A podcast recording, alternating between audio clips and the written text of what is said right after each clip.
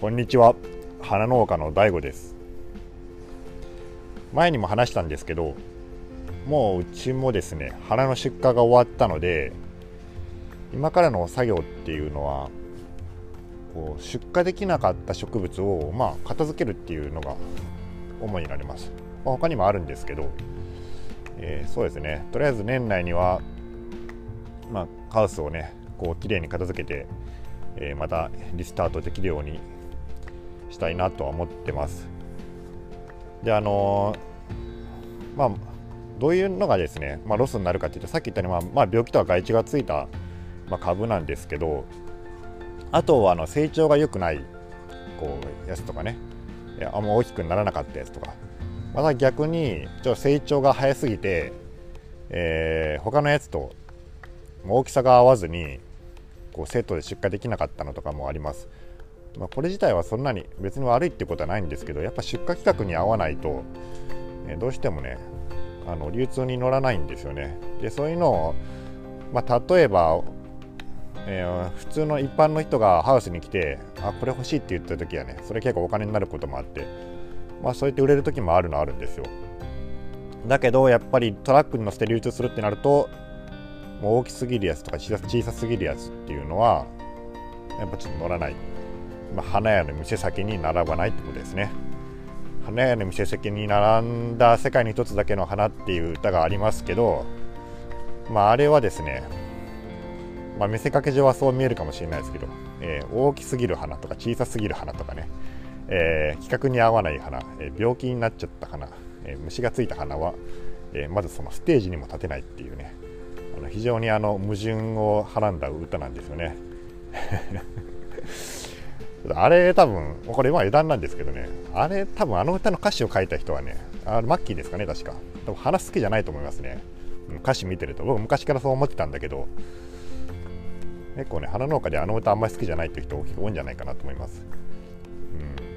うん、そもそもね、あの表現がね、大きい花とか小さい花はいろんな花があるよねとか、花が好きな人は大きい花とか小さい花とか、あんまりそういうこと、そういう表現しないと思うんですよね。なんとかのように淡い花とかなんかもっと違う形容詞を使うと思いますね。チョコレートのようなオレンジとかね。そういう品種がありますけど。まあまあそれは別にいいんですけど。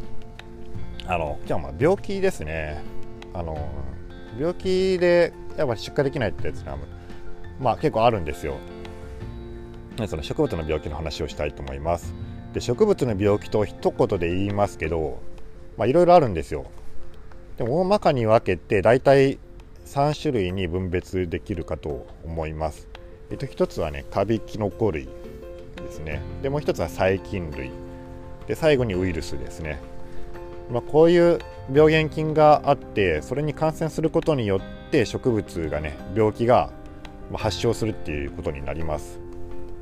で、この中でやっぱ一番、まあ、種類が豊富で、えー、病気になる可能性が高いっていうのがやっぱカビですね。カビキノコ類。でこれは、まあ、その名の通りあり植物にカビが生えたりする病気が多いんだけど、まあ、土壌病害って言われているね、えー、病気もまあ大体このカビ類が多いですね。でどういうのがあるかっていうと、まあ、植物の表面にカビが生えるタイプ。あのボトリヌス菌から出る灰色カビ病とかね。えー、そういうのがあったりあとうどんこ病ですね。うどんこ病菌っていうのがあって それもまあカビですね。あと土壌病害でよく花で出るのはあのフザリウム属菌って言って、まあ、フザリウム菌っていうんですけどそういうのとかペシウム菌とかあとはフィトフィトラ菌とかねなんかそういう種類があります。でこの同じ菌の中でもそういうね、えー、1種類じゃなくていろんなこう種類の菌がねもうすごいいっぱいあるんですよ。だから作物によってつく菌が変わったりしますね。だから例えばベゴニアにつく、えー、例えばね、えー、まあフザリウム菌とかがつくんですけど土壌病害で、まあ、それがシクラメンの土壌病害のフザリウム菌と同じとは限らない。というか結構違う場合の方が多いです。だからその間で、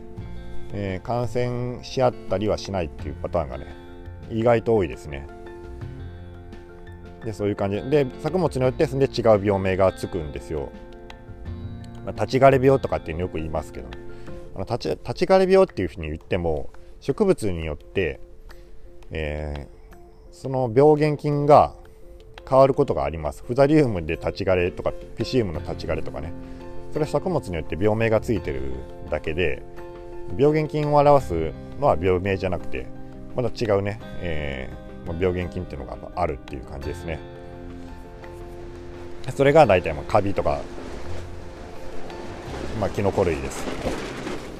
今ね暖房機のダクトが伸びたことです今の音は。で、まあ、2番目細菌類ですね。細菌類っていうのは僕ねあんまりかかった経験がないんだけど一度トマトがトマトの畑が台風で水没した時に細菌病にかかりましたね。やっぱあるのはあります。ベゴニアではもうほとんどかかったことがないかな。シクラメンなんかはハグサレ細菌病とか、えー、そういうね細菌による病気っていうのは、まあ、あったりします、まあ、細菌っていうのは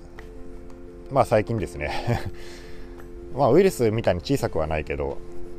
まあ、やっぱ人間には人間はよくこの細菌ね病で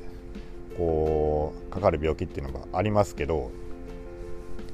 こうに植物も同じように人間と一緒の抗生物質が農薬に使われることが多いです。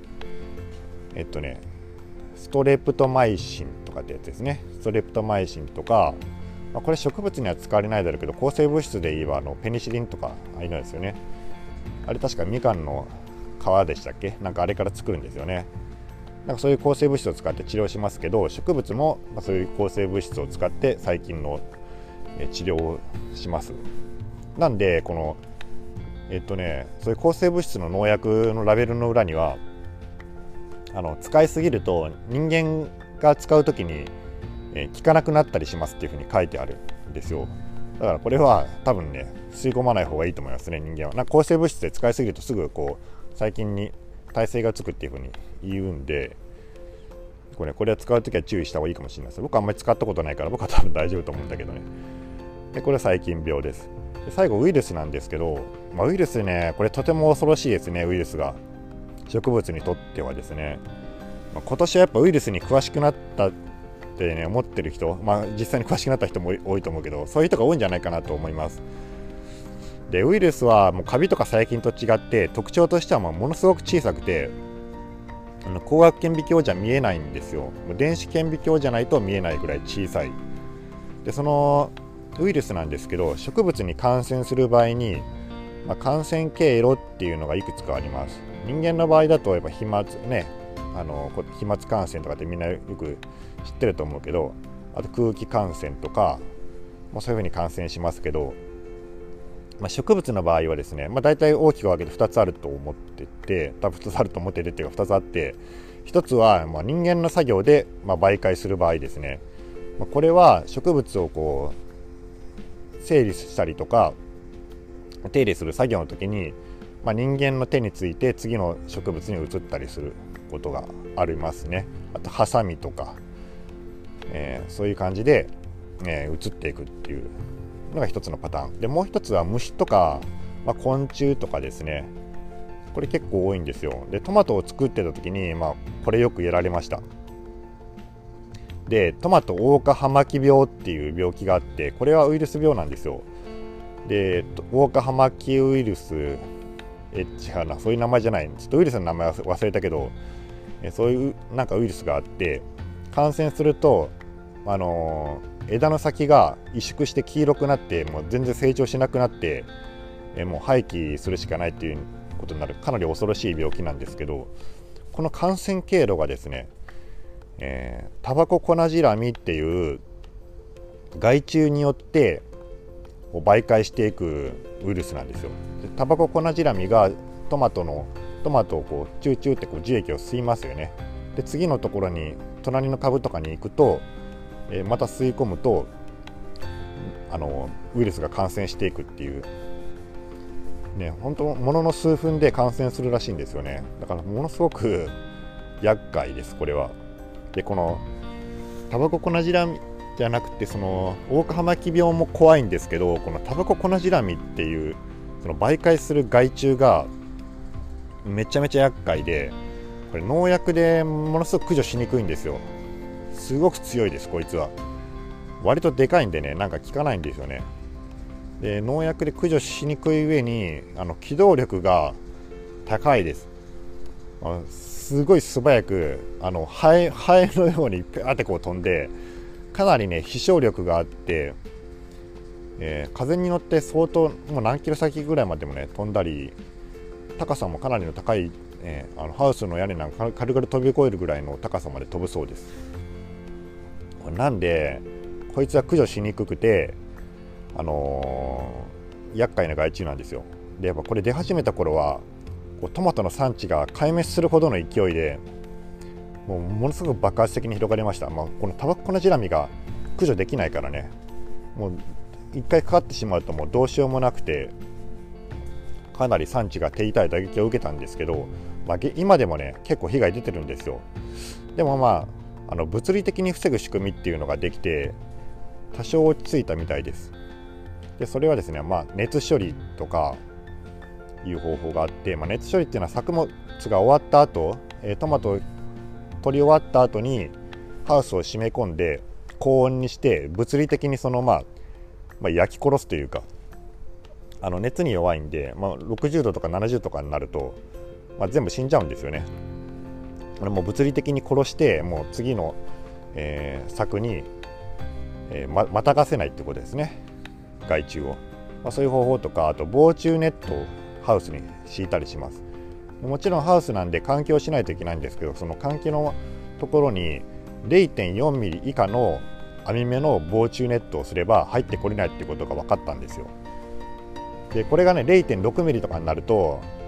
タバコのジラメ結構大きいんだけどこうねやっぱなんとかしてこう体をこうくぐらせて、入ってくるみたいなんですよね無理やり。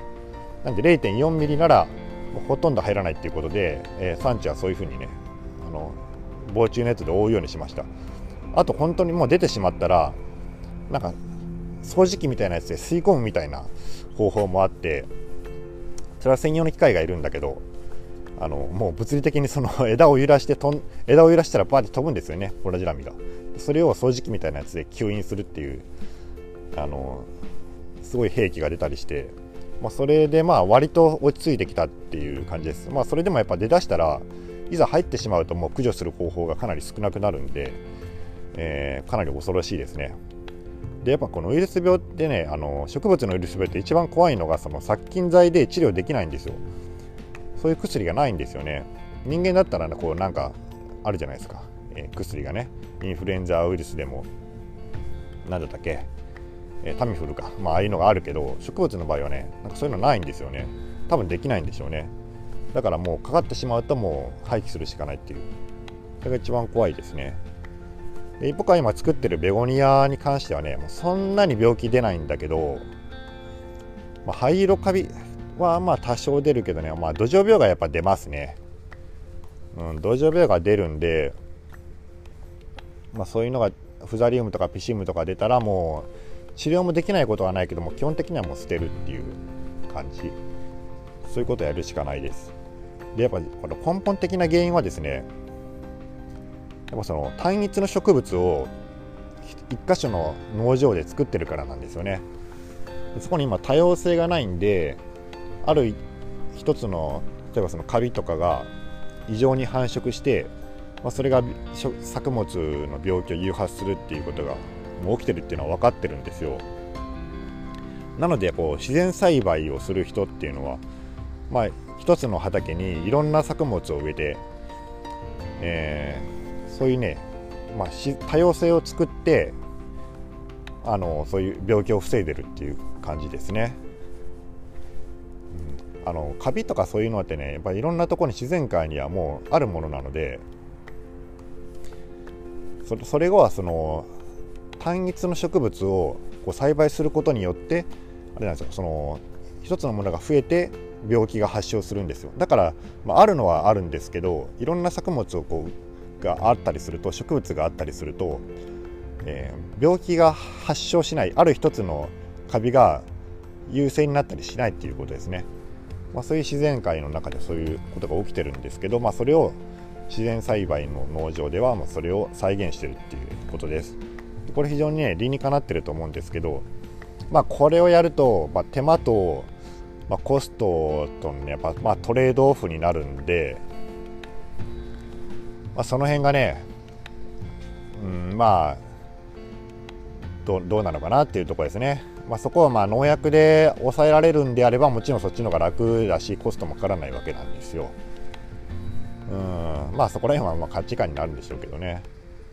まあ、花の場合はその食べたりするもんじゃないんで、まあ、わざわざそういう自然栽培的なことをやってる人っていうのはかなり少ないとは思うんだけど野菜の場合はそういうふうにこう自然栽培でやってる人がいるっていうことです。